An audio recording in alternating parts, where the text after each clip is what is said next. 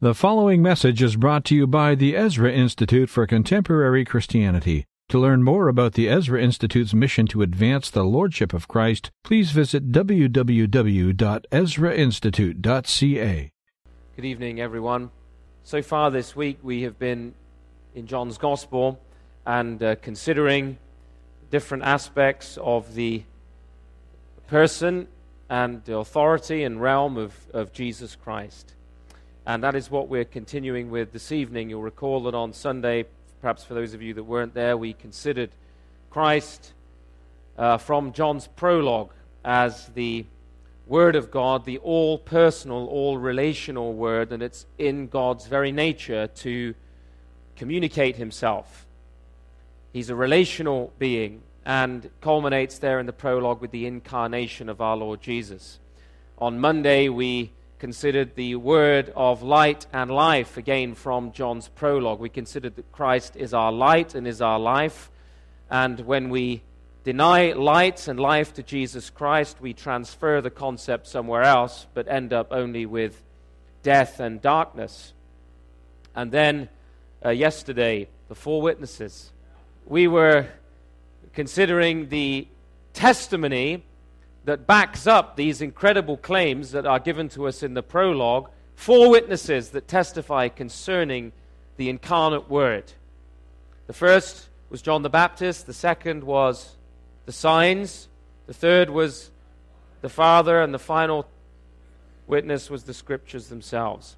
Today I want to come to one of those four witnesses in particular, one of the signs of our Lord Jesus, the sign of transcendence in John chapter 6.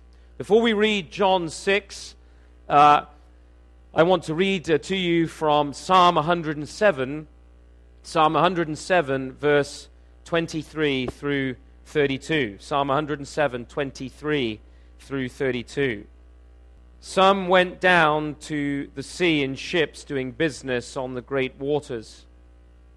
They saw the deeds of the Lord, his wondrous works in the deep. For he commanded and raised the stormy wind which lifted up the waves of the sea. They mounted up to heaven. They went down to the depths. Their courage melted away in their evil plight. They reeled and staggered like drunken men and were at their wits' end. Then they cried to the Lord in their trouble, and he delivered them from their distress. He made the storm be still, and the waves of the sea were hushed. Then they were glad that the waters were quiet, and he brought them to their desired haven. Let them thank the Lord for his steadfast love, for his wondrous works to the children of man. Let them extol him in the congregation of the people and praise him in the assembly of the elders. Then turning with me to John chapter 6 and reading from verse 15. I want to pick it up at verse 15. John 6 records, first of all, the feeding of the 5,000, and then leads immediately on to Jesus walking on the water. Verse 15 After the feeding of the 5,000, we read, Perceiving then that they were about to come and take him by force to make him king, Jesus withdrew again to the mountain by himself. When evening came, his disciples went down to the sea got into a boat, started across the sea to Capernaum. It was now dark and Jesus had not yet come to them. The sea became rough because of a strong because a strong wind was blowing.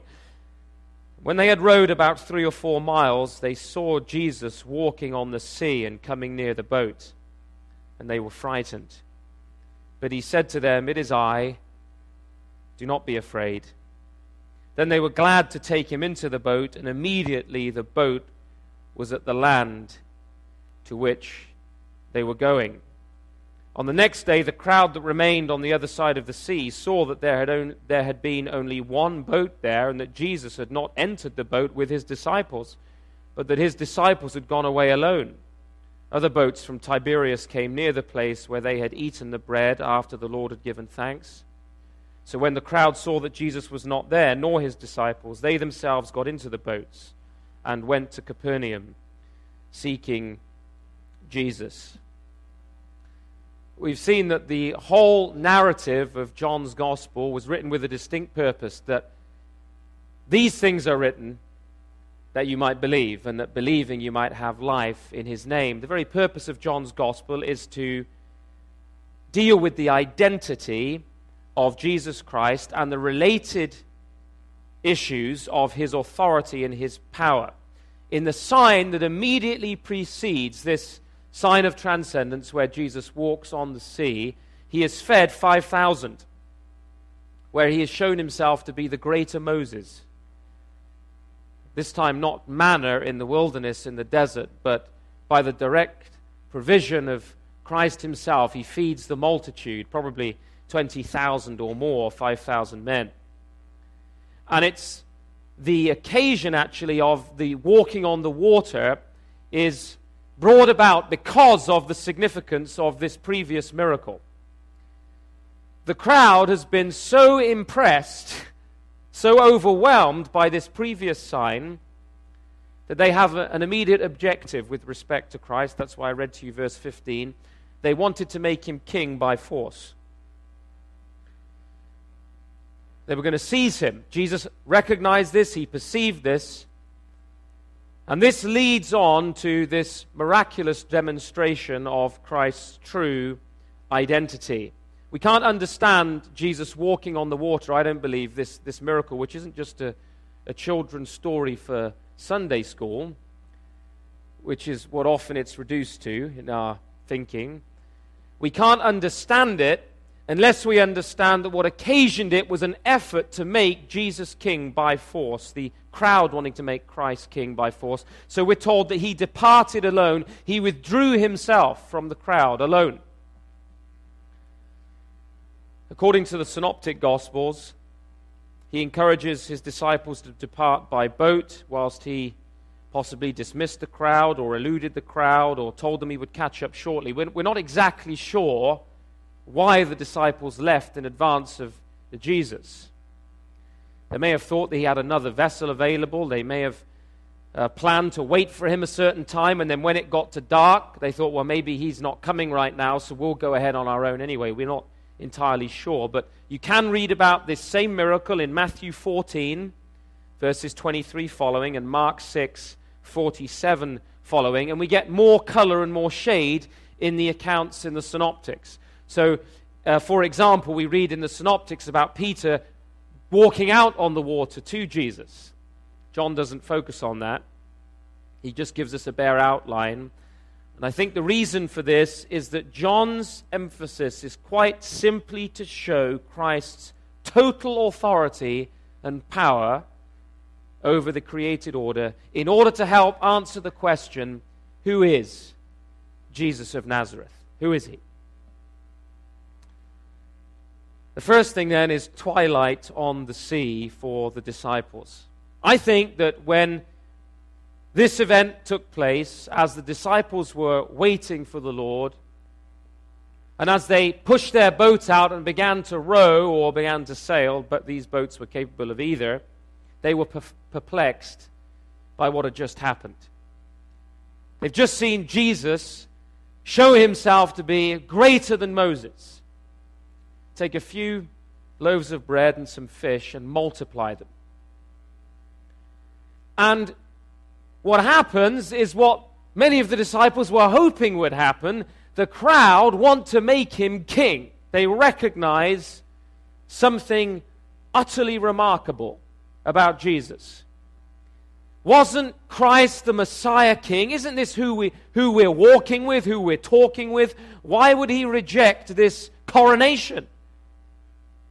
Surely that's what he's here for.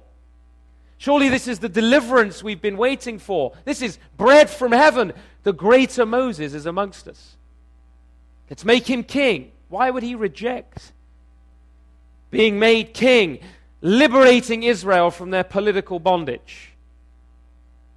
I mean, the zealots, Simon the zealot, probably Judas Iscariot as well, were determined to see Israel loosed from their bondage from the Maccabean period onward. There was a recognition that Israel was in subjugation, and the messianic hope had become a political hope. A hope that the Messiah would come and liberate the nation state of Israel and bring it to its final and full manifestation. Jesus has now refused twice once to be a bread king and also to be a miracle king. Why is he refusing? You see, Jesus' purpose was to call attention to his, uh, his redemptive work, and as we saw yesterday, not to call attention to himself in terms of works of uh, astonishment just to please the crowd or impress the crowd. His concern was with his redemptive work. Now, this crowd has just had its belly full, filled. Here was a new welfare God, possibly. Hey, if we walk with this man, we don't have to work anymore. No work, no responsibility, bread from heaven on demand. What could be better than this? They were about to forcibly hail him a king like Caesar. And uh, Rome itself all totalitarian systems, by the way, depend upon welfareism to placate the mob always. Entitlement an entitlement mentality dominated the Roman Empire. And they saw the possibility here of a king who would provide for all of their immediate needs. But you know, God never acts in terms of our own desires and on our terms. He's not a performing monkey for us. He's not there to do our bidding. We can only know God on His terms, and God is not our slave at our beck and call to produce miracles and bread, to provide for my comfort and my ease.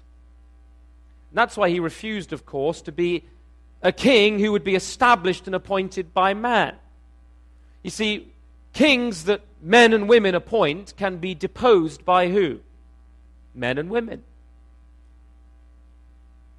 You make one king and you can depose them as king. Anybody made king by human force is susceptible to exactly the same dethronement as any other human king. Christ was showing himself to be a king of an altogether different order when he manifests his transcendent power as he walks on the water. One commentator has noted this. Listen carefully. Clearly, Jesus transcended all human limitations and powers. And yet, the multitudes and the disciples wanted him to meet man's expectations. In this case, Judean man. The people saw Jesus in terms of the miracle of the loaves and fishes, not in terms of who and what he had, in one way or another, declared himself to be. We know that even after the resurrection and at the time of the ascension, the disciples themselves had Judaic expectations and hoped that Jesus would restore the kingdom to Israel. You see that in Acts 1, verse 6. Our Lord told them that the coming of the Holy Spirit would give them a world perspective took a while for the disciples to get a world perspective. In fact, in Acts chapter 10, Peter requires a vision from heaven of all the unclean animals coming down out of heaven in a sheet before he's prepared to enter the house of a Gentile, Cornelius. But the coming of the Holy Spirit, where all the people of the then known world were assembled, Jewish proselytes, and heard the gospel message in their own language, it began to dawn on the early church that the message of the gospel wasn't just for the Jew, wasn't just for Israel, it wasn't about a geopolitical kingdom, that they had misunderstood it. Seeking to make Christ what we want in terms of entertainment or performance for us as our servant has been a recurring problem in the history of the church. In fact, much of the Gnostic material and the um, non canonical traditions and books that were rejected and books that came in the third and fourth century about Jesus present ludicrous stories about him. They're so obviously fabricated. You may have heard about the Gospel of Judas or the Gospel of Thomas or the secret Gospel of this and the secret Gospel of that. Well, you soon discover why they're secret Gospels. You have Jesus performing parlor tricks for the crowd's amusement. He slides down sunbeams. He, um, he strikes a sporting opponent dead in one of these accounts. That would be quite useful on a Friday at soccer, actually. Um, he, he, in one occasion, raises a boy to life just to vindicate himself in terms of an incident.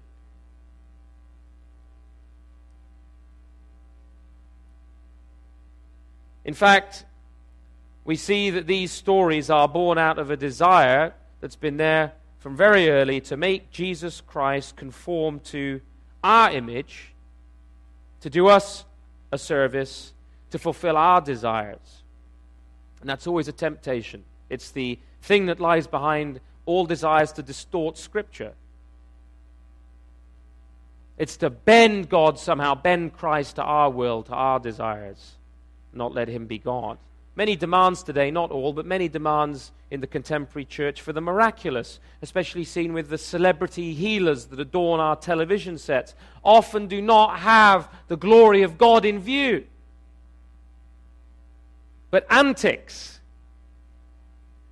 to entertain people, and human vanity and puerile ambition. Not all of it, but much of it.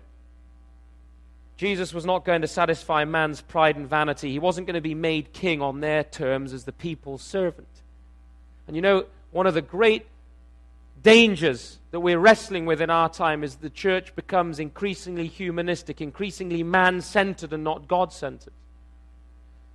And so we become interest, interested even only in the doctrine of salvation, the chief end of God is to worship man and enjoy him forever, and that his purpose is only to save me, bless me, heal me, strengthen me, encourage me, pat me on the back, send me on my way. Not asking, what does God want me to do in terms of his kingdom? What's he asking of me? What is my duty and calling in the Lord?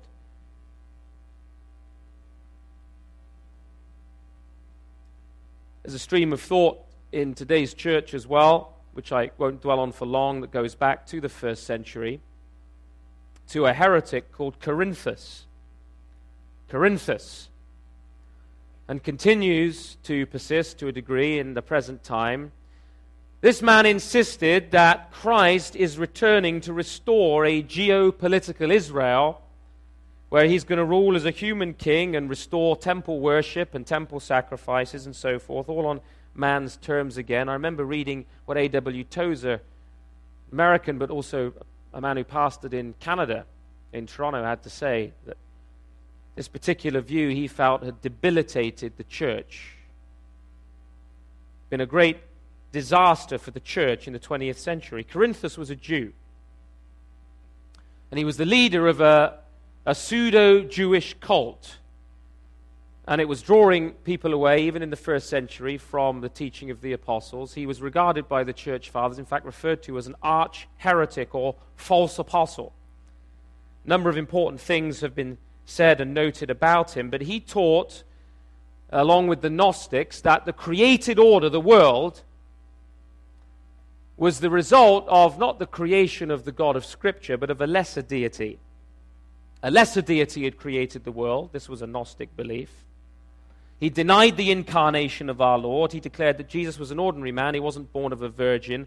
And that basically a heavenly spirit, which we call Christ, had descended upon an ordinary man called Jesus and then left him again at the crucifixion. That's actually a, an idea that's returned in liberal theology that Jesus was somehow adopted by a divine spirit, wasn't actually the incarnate Son of God. And he advocated a doctrine of justification by works. He insisted on the necessity of observing also the ceremonial requirements of the Old Testament law, including circumcision. And over and against the apostles' doctrine, he was the first to teach that the second coming would usher in a literal reign of Christ from Jerusalem for a thousand years. And he claimed that an angel had taught him that doctrine. He was the first to teach it, as far as we're aware. Now, I know I'm going to step on some toes tonight, so you can get me afterwards, okay? Just save it for the moment. just smile for the time being. According to uh, church tradition, the Apostle John wrote, in his gospel, wrote his gospel, actually, and his letters with, a, with Cerinthus especially in mind. There's a very famous account actually relating to St. John and, and Cerinthus when um, the Apostle John was entering a public bathhouse and he spotted Cerinthus in the line ahead of him uh, going into the bathhouse. And he, John is said to have turned around and run back out of the bathhouse, saying, Let us flee, lest the building fall down, for Cerinthus, the enemy of the truth, is inside. Uh, Michael Haykin this morning referred to Eusebius, often called the father of church history. His dates are AD 260 to 340. And uh, we read in Eusebius a statement derived from an earlier source, from Caius of Rome, whose dates are around AD 200. Uh, this is what Eusebius records, and I quote But Cerinthus also, by means of revelations which he pretends were written by a great apostle, brings before us marvelous things which he falsely claims were shown him by angels. He says that after the resurrection, the kingdom of Christ will be set up on earth, and that the flesh dwelling in Jerusalem will again be subject to desires and pleasures. And being an enemy of the scriptures of God, he asserts with the purpose of deceiving men that there is to be a period of a thousand years for marriage festivals. There are at least two ancient sources, actually, which charge Cerinthus as the originator of this doctrine of a geopolitical reign of Christ for a thousand years uh, on the earth from Jerusalem. You can read all about this in Eusebius' Ecclesiastical Histories. If you want the references, I'll give them to you afterwards. I was recently reading uh, a modern exponent of this particular view. This is relevant to the issue that the Jews were facing as they wrestled with the identity of Jesus, because they were wrestling with the same question What's the role of geopolitical Israel? When's it going to be restored? This uh, American evangelical who shall remain nameless for the purpose of the tape, but if you want to know who it is, I'm quite happy to tell you afterwards. Obsessed with Zionism and the re-establishment of a geopolitical kingdom from Jerusalem, has a huge television ministry, has recently declared that Jesus did not come as the Jewish Messiah. He was the Savior only for the Gentiles. Why? God has another plan for the Jews altogether the re-establishment of the nation state with Christ as their king, reigning from a human throne from Jerusalem. Thus, we don't preach the gospel to Jews.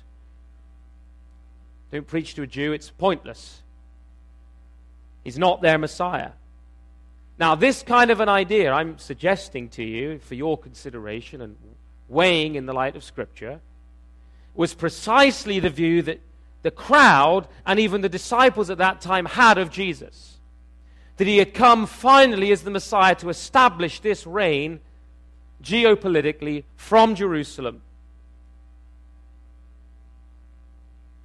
And probably as the disciples were down by the lake waiting for Jesus, they were confused, perhaps a bit bereft. Was their Lord not a king? Why wouldn't he receive this coronation? Hadn't he come to redeem Israel? To restore Israel? What's the problem? So they set out towards Capernaum in a time of darkness, and it says Jesus had not yet come to them. Now, I'm going to take a little bit of license with the text here, but I do so on the authority of some of the ancient commentators. It may be a bit evangelistic, but uh, I think it has value because symbolism is important in Scripture we read that it was now dark and Jesus had not yet come to them. And John, because of because John's purpose in writing this gospel, he's always got this antithesis going on between light and darkness. He's always concerned with communicating in these signs something that is being signified. Many of the ancient commentators, in particular, see in this not just as description of the light conditions of the time, but of the condition of the hearts, even of the disciples. Symbols are important in Scripture, aren't they? We have bread and wine as the symbol of the body and blood of our Lord.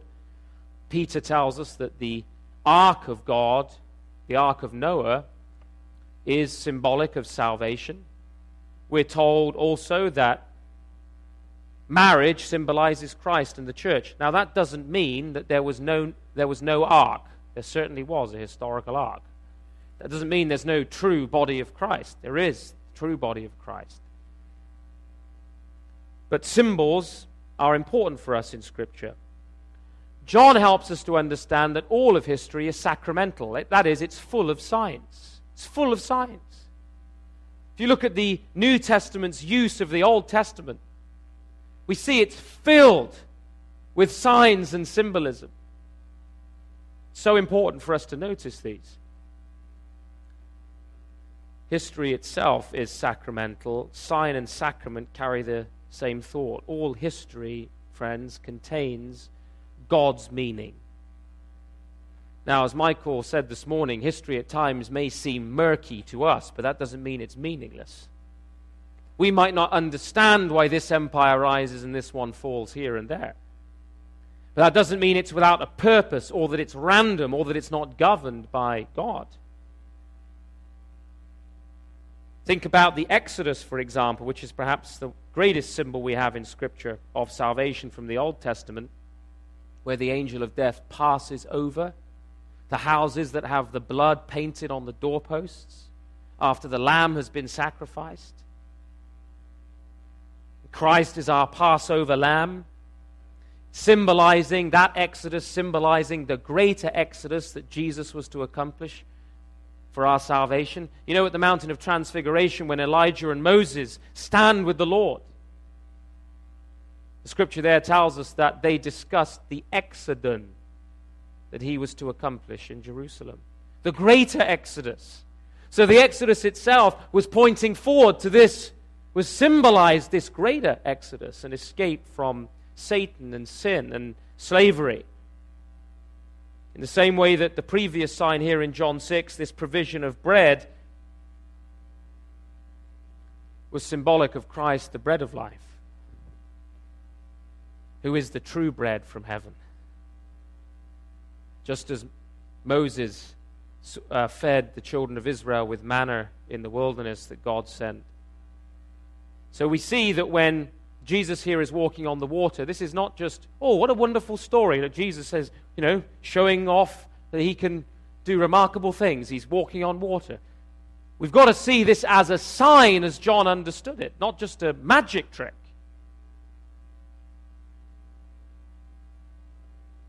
I think there's merit in seeing significance in the darkness as they rowed off across the lake. There's worse things in life than facing a storm, isn't there? I mean, a a rainstorm? How about the looming doubts and fears and perplexities and distress that we face on a day to day, weekly, monthly, yearly basis? The challenges that we all face, that's part of the human condition. These fears can cripple us, overwhelm us. Without Christ, Scripture says we're without hope and without God in the world. We're lost, we're in darkness. Augustine, with his uh, characteristic eloquence, writes about this passage in his tractates on John's Gospel. He said, Rightly, he said, dark, for the light had not yet come to them. It was now dark, and Jesus had not come. Darkness increases, and Jesus is not yet come. Darkness increasing, love waxing cold, iniquity abounding. These are the waves that agitate the ship. The storms and the winds are the clamors of revilers. Thence love waxes cold, thence the waves do swell, and the ship is tossed. Isn't it true that without the, the Lord Jesus, we're tossed about by darkness and fear and doubt? We're so easily overwhelmed, aren't we, by our doubts, our fears, our anxieties, our concerns, our questions. Have you ever asked yourself the question, or wonder, what life would be like today if Christ had not yet come? Imagine your Bible ended at Malachi. And there was no gospel in which, through which to understand the Old Testament. Imagine it finished there and there was no Christ. no incarnation, still waiting. We'd be saying, like the prophets of old, I think, How long, O Lord? So you can understand the disciples. Don't be too harsh on them. You'd have been one of those saying, Well, come on, what, when's the coronation? This has been their expectation. If that's the case, we also have to consider that if we are light bearers in the context of darkness, how great is the darkness for those around you that don't know Christ? And how deeply does that concern us? Well, Jesus, the wind walker, finds his disciples soon get into difficulties. They're out there on the lake, they've rowed several miles. Maybe they've had some help from a sail. And they get into difficulties because there's a contrary wind. The lake gets stirred up, and the synoptists tell us that this contrary wind finds them in the middle of the lake. Actually, Mark 6, verse 47 tells us they were in the middle of the lake. Sea of Galilee is about 600 feet below sea level, so from the plains, the wind could come in, drop down, and displacing the, uh, the warmer air, whip up and churn up the lake. Now, this wasn't like, you know, perfect storm, George Clooney, and all of that, you know, 300 foot waves. This is a lake, it's an inland lake, but this was still quite serious. The reason being that the boats that they used to fish in, and we have uh, recently archaeologists found the first century fishing boat uh, in this region, they were very low sided because you had to be able to haul. You're on a lake after all, you're not expecting major problems. And you had to be able to haul large net loads of fish over the side of the boat. Now, that's uh, pretty tricky if you've got a high sided boat.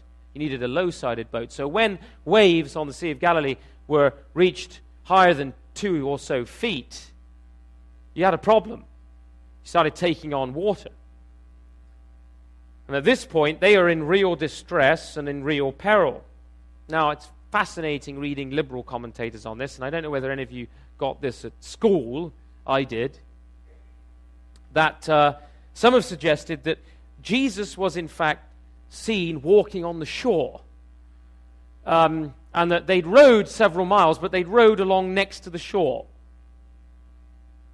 So they actually weren't out in the middle of the lake. They were on the shore, and as they looked, seasoned fishermen as they were, they thought, oh, there's somebody walking on the water.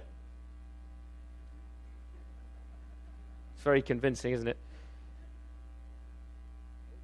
These people were seasoned fishermen. They weren't dusty academics stuck in a study. And they did know about the, the lake and the sea and fishing. So they weren't likely to be fooled by something like that. Secondly, Mark tells us they were in the middle of the lake, which presents a further problem. Thirdly, they were very afraid, thinking they saw an apparition. Now, usually, if you see somebody walking along the shore, you not the first instant uh, inkling is not to think that you're seeing a ghost, but somebody taking a stroll. Finally, why would John see somebody walking on the shore as a sign? It's not a sign, is it? So we can dismiss all of that. This is a miracle. And it's a demonstration of total power and authority over nature. The sea is never at rest. It, it can look and appear calm, but there are always currents going on underneath that we can't always see. And the term sea, actually, in Scripture, again, is important symbolically, not just. It's not just a description when we talk about. The, in fact, the sea in Scripture is never, never conjures up what it does for the modern reader. When we hear about the sea and the sand, we're thinking about vacation and so forth. For when a Jewish audience heard reference to the sea, they thought of foreboding, distress, chaos, darkness, and invasion. Because all their invaders had come via the sea. It's interesting that everything that's true about the sea, its chaos and confusion and storms and trouble, is symbolic of everything that is true of the fallen world. St. John, actually, the same apostle, restates this in Revelation, where he tells us that in the new creation there will be no longer any sea. Doesn't mean there won't be any beautiful bodies of water. He means there's no longer going to be any chaos, confusion, restlessness, trials, invasion, foreboding. Instead, there's a river of life flowing into the city. These are wonderful symbols that the scripture gives to us.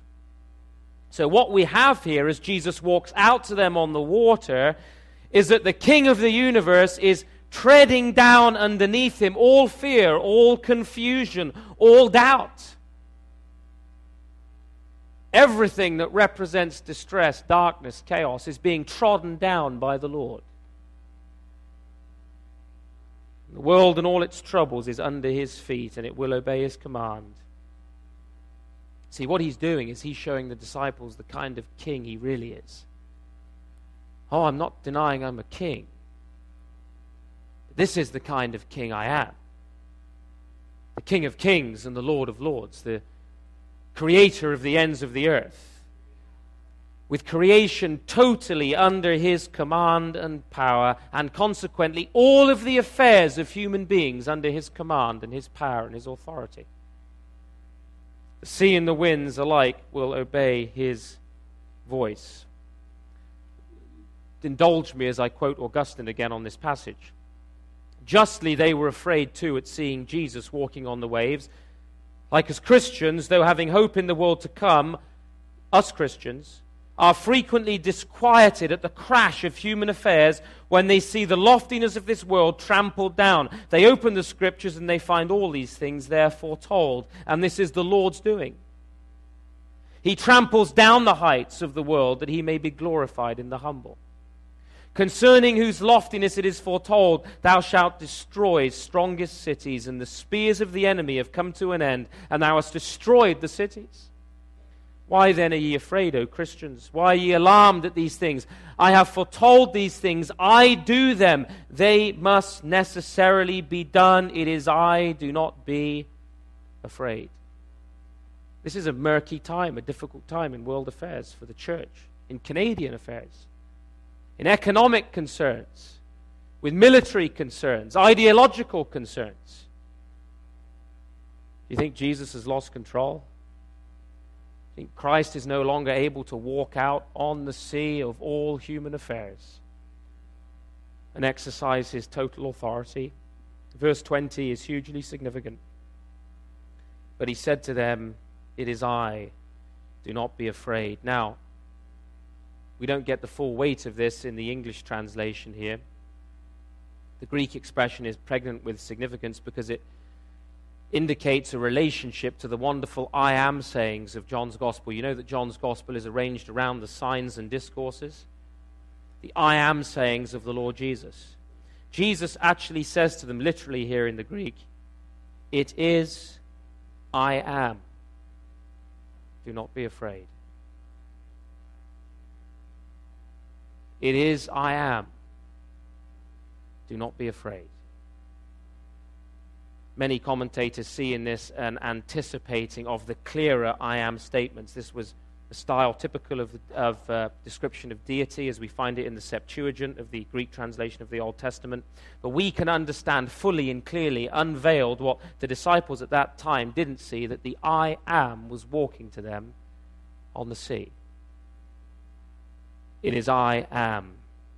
Do not be afraid. Now, if you bring that together with the previous thought of this King of Kings and Lord of Lords, Maker of heaven and earth, trampling down the chaos and disorder of nature itself, you can see how absurd it would have been for Jesus Christ, the I am, to have had a mob make him king. It's laughable. Does this man need a human coronation? Does he need a mob to make him a bread king? The I am. It is I am. Do not be afraid. Isn't this important for us today? Whatever situation you're in, I don't know many of you, talked to some of you throughout the week. You may have come to this week with all kinds of distresses, difficulties in your life financial, relational, economic, familial. Whatever distress we may be in, the I am comes to us and said, It's, it's I, do not be afraid. What is it he reminds Job? Job 38, 8 through 9, 11, who shut up the sea with doors when it burst forth and issued from the womb, when I made the clouds its garment and thick darkness its swaddling band, when I fixed my limit for it and set bars and doors, when I said, This far you may come, but no further, and here your proud waves must stop. It's interesting that in, in this moment of this incredible demonstration of power and authority over all creation, Christ chooses this moment to speak a word of comfort to distressed human beings. It is I am. Do not be afraid. The prophet Isaiah writes Are you not the one who dried up the sea, the waters of the great deep, that made the depths of the sea a road for the redeemed to cross over? I, even I, am he who comforts you. Who are you that you should be afraid? I love that question. That puts our problems the right way round. Listen to the force of God's question through the prophet Isaiah Who are you that you should be afraid? In that circumstance, in that situation, can you turn one hair? Can you replace one hair from your head? Can you add any height to your stature? Can you add a day to your life? Who are you? That you should be afraid. Have you ever commanded the sea? You commanded the morning? You commanded a dawn?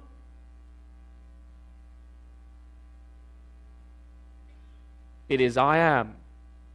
What warrants your fear then?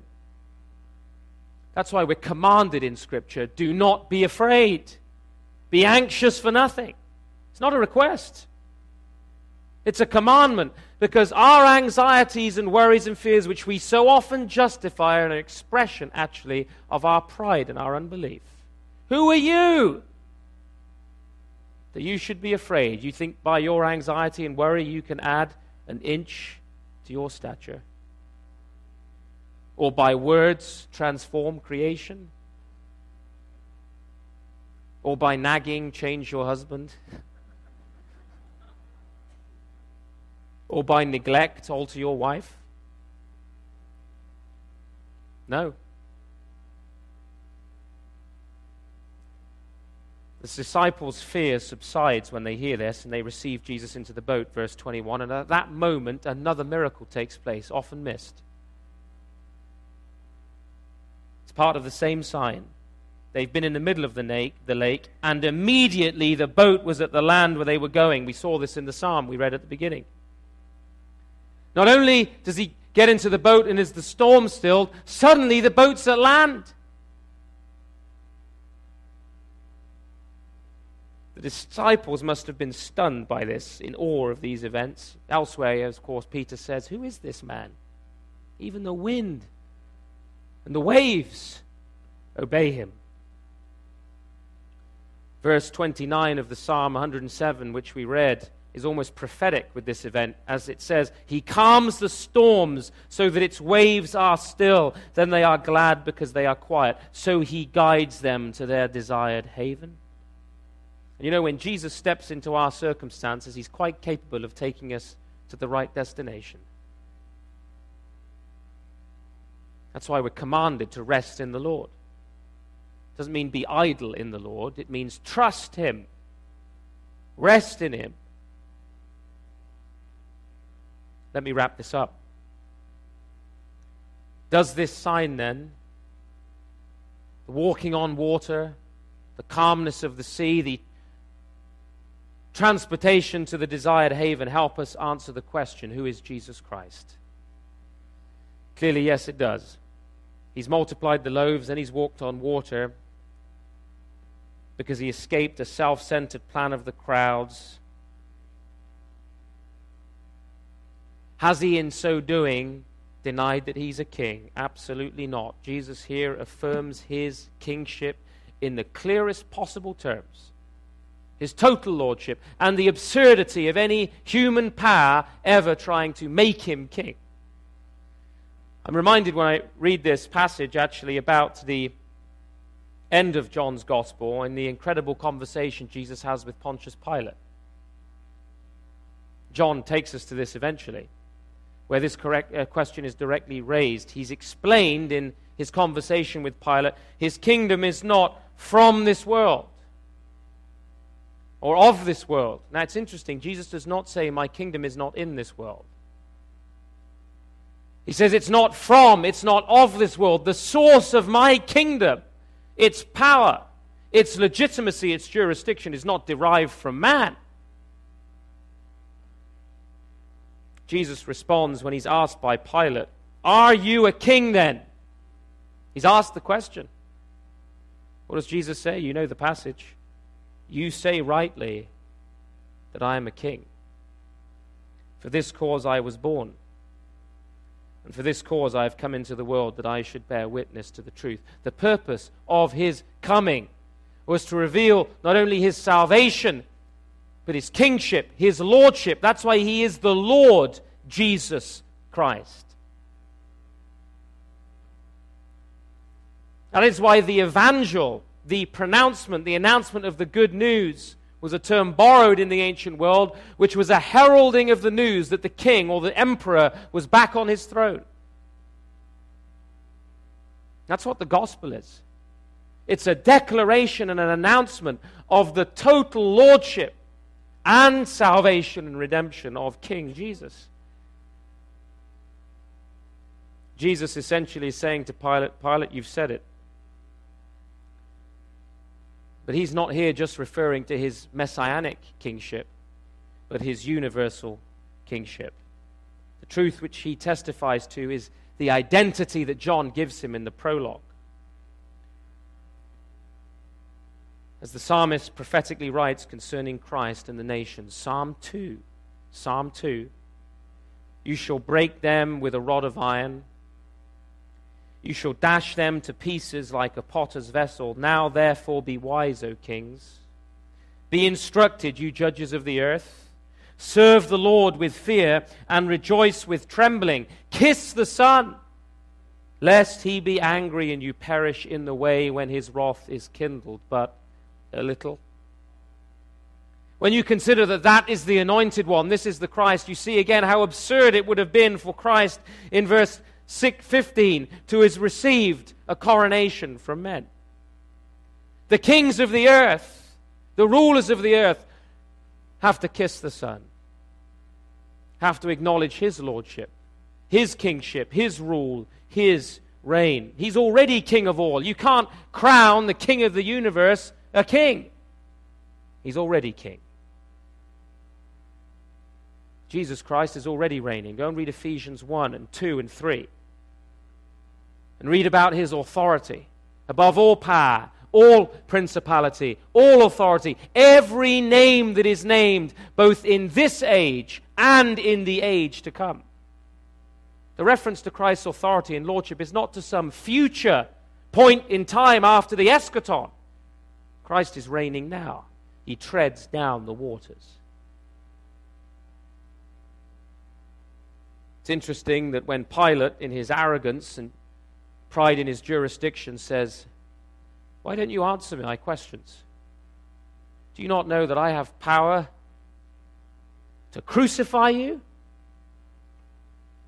or to release you? What does Jesus say? You would have no power over me save that which is given you from above. Pilate's authority was a limited, delegated authority, and the power of Rome was soon to come into judgment anyway. The king and creator of the universe, the very one who created Pilate, granted him this delegated authority, stands in front of Pilate, permits the question, Are you a king? Isn't that condescension for you? Scripture says, doesn't it? He could have called 12 legions of angels He was already a king. The question was whether he was going to be received as king. When Christ went into Jerusalem and they shouted, Hosanna, that was a battle cry of victory. He arrived and cleansed the temple. And he expropriated the donkey, by the way. He exercised the ancient right of eminent domain. If anyone asks you, say, The Lord has need of it. He was a king. He is already king. And the next time he won't come on the foal of an ass, he's coming on his white horse. Every power, every authority is a delegated authority. All that we are has been given to us from above. Princes, presidents, kings, judges, rulers are subject to Christ and are given only delegated authority as his ministers or his deacons. Romans 13 is quite clear about this. The word Paul uses is deacons, ministers. They're ministers of God, and if they don't perform their function that God has given them, he pulls them down. Everything which can be shaken will be shaken. Caesar must bow before the Lord Jesus Christ. It is for him to break the nations and depose kings. And if they trample his word underfoot, it's for the nations to face judgment. And I believe that as a nation right now, we are under judgment. We get the kind of leaders we deserve, we get the policies we deserve and ask for. And our prayer should be that in judgment, God remember mercy. Lest we squander the rest of our inheritance in God's word and sell it for a mess of pottage. the earliest confession of the church, knowing that they should kiss the Son, the baptism candidates would say their confession was Jesus Christ is Lord. As you've been hearing from Michael Haykin in the mornings, that was a costly confession. We say that so easily today sometimes, don't we? Even so glibly sometimes. Oh, Jesus is Lord. That could cost you your life in ancient Rome because it was to assert the absolute kingship and authority of Jesus Christ. Part of the challenge for us, friends, is do we really believe it? We're always in constant danger of confusing this issue. I was reading recently about the Pope's visit to the Middle East. Maybe you were reading that in the press. And his speech concerning his great respect for Islam and its great virtues. This is Pope Benedict XVI I'm talking about. And he thinks nothing of being received as a head of state, as the head of state of Vatican City. Something Christ himself refused to do. There's a confusion there of the role and jurisdiction of a pastor, a bishop, and the state. Speaking the language of diplomacy, not the language of Scripture not the language of the gospel. Today, the official teaching of Rome is inclusivist with respect to Islam as an Abrahamic religion. In fact, uh, one of the documents adopted by Vatican II reads, and I quote, But the plan of salvation also includes those who acknowledge the Creator. In the first place, amongst these are the Mohammedans, who, professing to hold the faith of Abraham along with us, adore the one merciful God who on the last day will judge mankind. Unless you think that uh, this is just Roman Catholicism, there's a document available at the moment. You can find it on the internet. It's a response by evangelical scholars to an open letter from Islamic scholars. It's called A Common Word. A Common Word. And it's a letter signed by numerous evangelicals in, U- in the UK, Canada, and the United States, talking about the points of identity, points of agreement, the areas of common cause with Islam. Well, I wish these people spent some time in an Islamic country and understood Islam or read the Quran. At least hope that some of them have. Because Islam utterly rejects the divinity of the Son of God. It calls the Trinity a blasphemous idea. It totally rejects and denies the incarnation of the Word, except a virgin birth. They don't believe that he was the incarnate Word. They deny that Jesus went to the cross. They deny the resurrection. And the Apostle John tells us that anyone who denies the Son is an antichrist. Now, how, what fellowship then does darkness have with light? Where is the common word, friends? Our word is the Lord Jesus Christ, the living word. We need to beware of these kinds of compromises. We can, of course, respect Muslim people, respect their rights under God's law, protection of their property, their lives, their marriages, but we do not honor and admire the ideology which is anti-Christ to the core. To truly respect a Muslim, and my parents have worked in the Islamic world for 13 years, I do have some idea what I'm saying. To truly respect and honor a Muslim, you preach the gospel to him. Because that's what they need. Salvation in and through Jesus Christ. In Islam, there is no redemption. There's only the vague hope that if Allah wills, I might be, in terms of fate, I might make it into heaven, and possibly if I'm a martyr for the cause. And there I'll be given 70 virgins.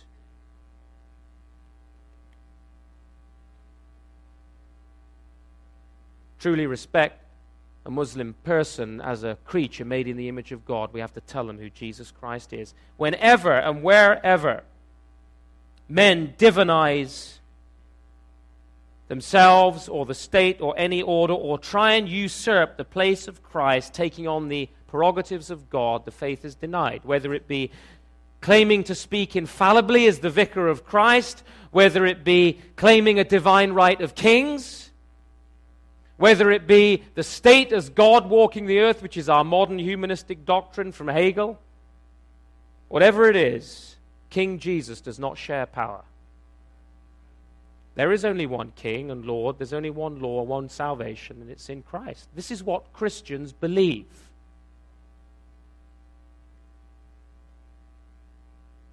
Our denial of this kingship, this transcendence that's so aptly demonstrated in Christ walking on the water, is leading to judgment, especially in my own home country, especially in Europe the present time where Islamization is running riot.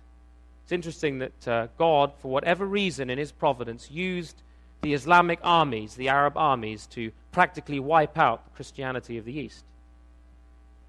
You know that Christianity is one of its greatest strongholds was in North Africa, in what we today call modern Iraq, in Mesopotamia, in actually the disputed area with the, with the Kurds.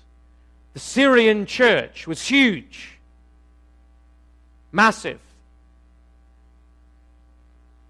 Wealthy. Blessed. Began to surrender critical aspects of the faith. Was overwhelmed by Islam. Today, Europe is being overwhelmed by Islamization. The land of my forefathers, Holland. Now, you know why I'm such a stubborn mule of a preacher. The Dutch, squandering their inheritance Abraham Kuyper. Within a hundred years of Abraham Kuyper, one of the greatest giants of the Reformed faith, served for a time as prime minister in Holland. Holland today is one of the most liberal countries in all Europe. People go there from England to kill themselves legally. Squandering the inheritance of God's word. Today, they call Rotterdam, the birthplace of my grandfather, the capital of Eurabia. because Islam is overwhelming large parts of Europe. And there is a nexus of hatred towards Christ, the strangest bedfellows, the anti Christian humanistic elite, and Islam, cooperating together in hostility towards Jesus Christ. Europe and North America has for too long said, We will not have this man to reign over us. And we're facing some of the consequences. When we reject Christ as king, we're overrun by self loathing and victimization in North America and Europe today. We've given place to two counterfeit claimants to kingship the totalitarian state of the French Revolution and the Islamic Caliphate. Both are determined to bring all Europe under their power. They've got similar ambitions in Canada. Humanism is inherently suicidal, and Islam is a parasite. It always has been. It's parasitic on West Christian cultures, and when it's used up all the resource, moves on somewhere else. Our only hope as a nation in Canada, I'm convinced of this, is to turn again to the Lordship of Jesus Christ, beginning with ourselves, friends, not the Prime Minister. Beginning with us ourselves as individuals, as families, as churches, as communities. Surrendering again to the Lordship of Christ so that from sea to sea he again might have dominion. That was the dream of many of the founding fathers of this country, a Christian dominion under Jesus Christ. God is doing a shaking. But in the midst of all of it, this is what he says to his children It is, I am. Do not be afraid. It is, I am. Who are you that you should be afraid? What does God say about the nations? Isaiah 40, 17. All nations before him are as nothing, and they are counted to him less than nothing and vanity. He can blow on any nation and any ideology in his providence, in his lordship. Calling for us today is to remain Christ centered, not fixed on ourselves. For this is the victory that overcomes the world, even our faith. For the kingdoms of this world shall be the kingdoms of our Lord and of his Christ. That's our hope and that's our calling in time and eternity, as the Puritans put it, to assert the crown rights of King Jesus. Let's take a few questions. Briefly. And let me just very quickly qualify this is what a question is it has a question mark at the end of it. So uh, give me the lecture later, or, the, or your friend the speech later. Let's put short, succinct questions, and I'll try and tackle just two or three. If you need to go and get your children, please do. Um, but we'll just take, if that's all right with you, Paul, five minutes uh, to pick up a few questions. Yes? Say that again. Right. Okay, the question was Do I see Christ coming back, setting up a millennial kingdom for a thousand years on the earth? Um, first of all, let's be absolutely clear that there have been what we call three perspectives on the millennium that have been part of the life and history of the church for many centuries. We haven't always called them this, but this is what they've come to be known.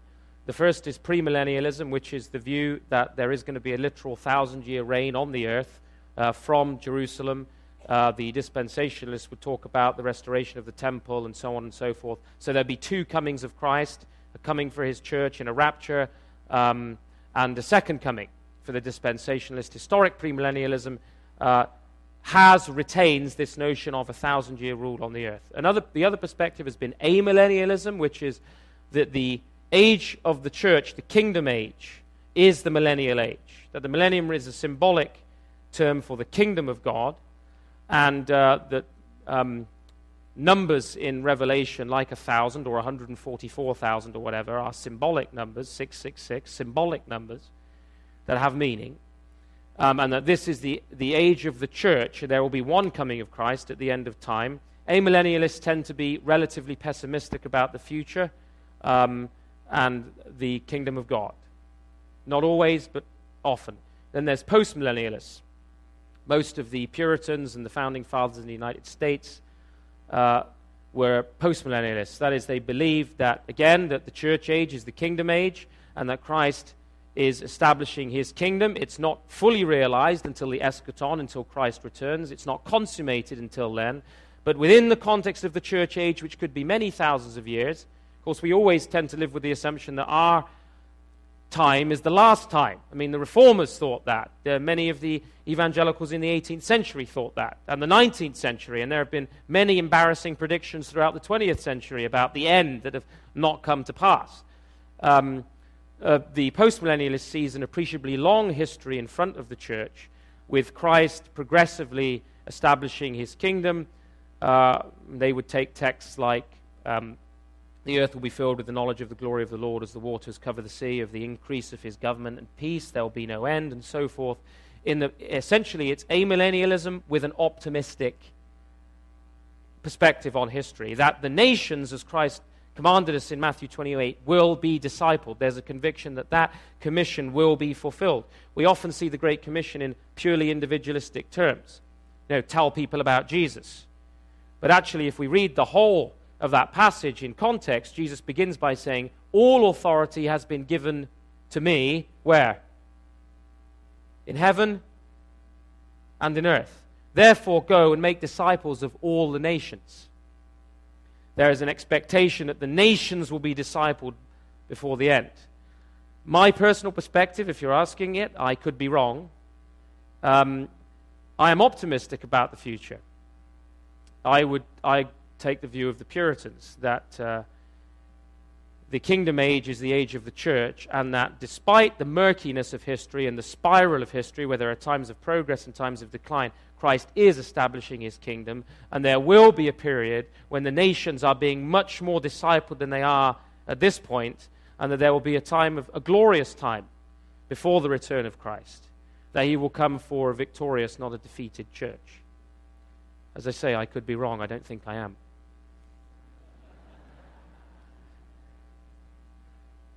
Any other questions? Yes, ma'am.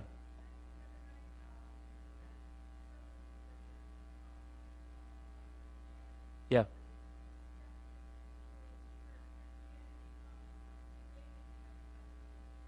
Sure. Yeah, thank you. Um, yeah, there is a sort of uh, argument uh, that's uh, become increasingly common that uh, books like Tom Harpur's Pagan Christ, which is drivel from start to finish, let me assure you. Um, if you want to uh, read a good book that deals with this, um, I would recommend the Canadian scholar, actually, uh, Dr. Craig Evans has written a brilliant book called Fabricating Jesus. He's a leading uh, New Testament scholar and historian, and um, he deals with a lot of these particular questions. But it's common to hear that, you know, well, the Egyptian god Osiris and various other pagan deities had a similar story and so on and so forth, and, and Christianity just copied it. Two things I would say to that. First of all, if you understand the underlying philosophy of any of those pagan religions, you will, know, you will immediately recognize that there is no similarity whatsoever. Um, paganism is the worship of deified human beings or the worship of natural forces personified.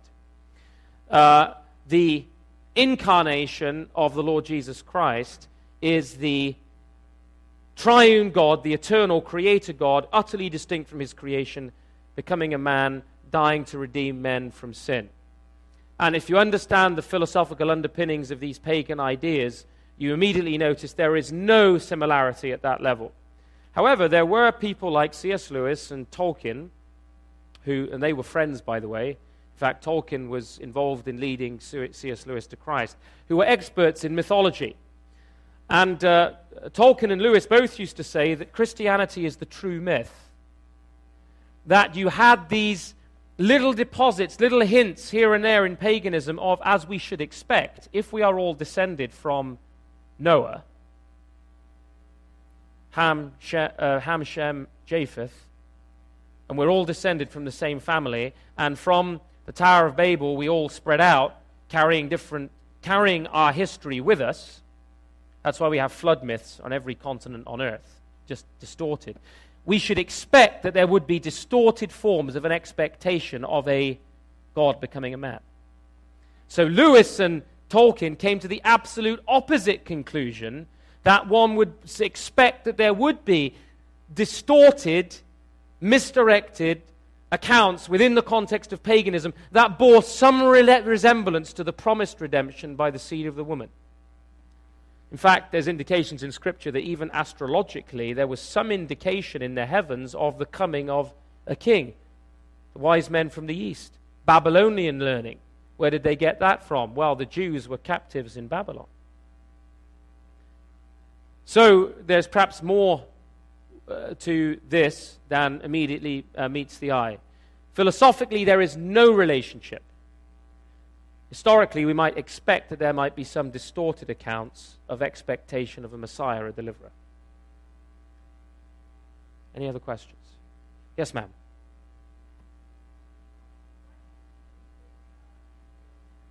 Yeah. It's a great question. What do you do with Israel now? Well, how long have we got? Um, Well, Paul's expectation in the book of Romans is that there is going to be a revival and an outpouring amongst the Jews. Uh, Paul had the hope and expectation and conviction that one day some of this veil, this blindness would be removed, and there would be a great outpouring, so that then he says that all Israel might be saved. Not all of the Jews, but all Israel being spiritual Israel, Jew and Gentile. Jesus said, God can raise up children to Abraham from these stones. Not, Paul says, not all who are of Israel are of Israel. The seed, Paul says, of Abraham, he says, was not promised as to many, but one. The seed of the woman, which is Christ. So the children of faith are the children of Abraham. So the church has existed since Abel. This is exactly what Augustine argues in the City of God. The true Israel of God now is the church, Jew and Gentile, all in Jesus Christ. The book of Ephesians tells us that very clearly, that he is made of the two one. So that there is now no distinction, no division. And uh, we are spiritual Israel. I'm an Israelite. I'm a child of Abraham. I'm a true Jew. That's why the issue of circumcision comes up repeatedly in Galatians, and the issue of the Judaizers was repeatedly dealt with in the early church, where there was this expectation that one had to be made into a physical follower of the Jewish custom of circumcision in order to be saved. But the true Israel of God is the church of the living God, of Jew and Gentile. Now, with respect to the nation of Israel or the Jewish people, our hope and our expectation, I believe Scripture leads us to believe, is that as we preach the gospel to them, we're seeing, of course, many Jews have been converted, not as many as we'd like to see. Uh, there is a blindness, and in fact, most Jews today, by the way, are secular Jews. The vast majority. Um, they're not devout followers of the Torah. Um, but there is a hope and expectation, I believe, that we will, will see an outpouring amongst the Jews when the fullness of the Gentiles has come in. Do I believe that there will be, though, that there is some special prophetic significance to this strip of land? Well, Paul says, and Jesus tells us, that our inheritance is now the whole earth. The cosmos, the New Testament uses the term cosmos. Not a small strip of land in Palestine. That was a sign, a symbol, a sacrament of the greater inheritance of God's people in history. So that to put our hope in a small strip of land, which is nothing like original, the original boundaries of Israel, by the way, um, a lot of, of the prophetic literature from um, some fundamentalists in the South, in the States, has hung a lot of hope on this notion that the reestablishment of the State of Israel, which was, what, 1947, was that this generation shall not pass. Have you read that? Anybody familiar with that comment? So that the nation that saw the nation state of Israel, which was done by the British, as they redrew the map of the Middle East, they redrew a lot of boundaries at that point, gave countries different names in our imperial arrogance. Uh, the, this notion that that generation who saw that, so my parents' generation, won't die until it's all finished, it's all accomplished. But Jesus, when he said this generation, he meant the generation that he was speaking to right then. His disciples' generation. He was referring to the destruction of Israel, of Jerusalem, and the diaspora then of the Jews in the Jewish Roman War, AD 66 through 70. When Jesus prophesied, he says, Not one stone, he said, remember, will be left upon another. And you know what Titus did when he surrounded Jerusalem? He plowed up the very foundation stones of the temple. Jerusalem was destroyed, the temple was destroyed. The temple curtain was rent in two. The Holy of Holies is now open. The presence of God is now open to all, Jew and Gentile. So I believe that among the Jews there will be an outpouring, but the generation Jesus referred to was that coming, seen in the prophetic literature of Daniel, where he would use Rome to judge the nation of Israel. Jesus wept over Jerusalem. He said, how, how often I long to gather you as a hen gathers her chicks, but you would not. Now your house is left to you desolate. He said to the women who were weeping on the way to the cross, He says, Weep not for me, weep for yourselves. So I believe that we will see an outpouring amongst the Jews. I believe that. But I don't believe there is any special significance now to that strip of land. Now, politically, should the West defend Israel, surrounded by enemies, as they are, if you want my personal opinion, absolutely we should. But I think that's a separate issue to, the, to the, is, what Israel means in the New Testament. Israel, the true Israel of God, is now the church of the living God. They are not all Jews who are born Jews. Paul says that they're not all Hebrews who are born Hebrews. I'm a true Hebrew because I'm a child of Abraham. Let's take one more question and then we better wind it up for the sake of courtesy.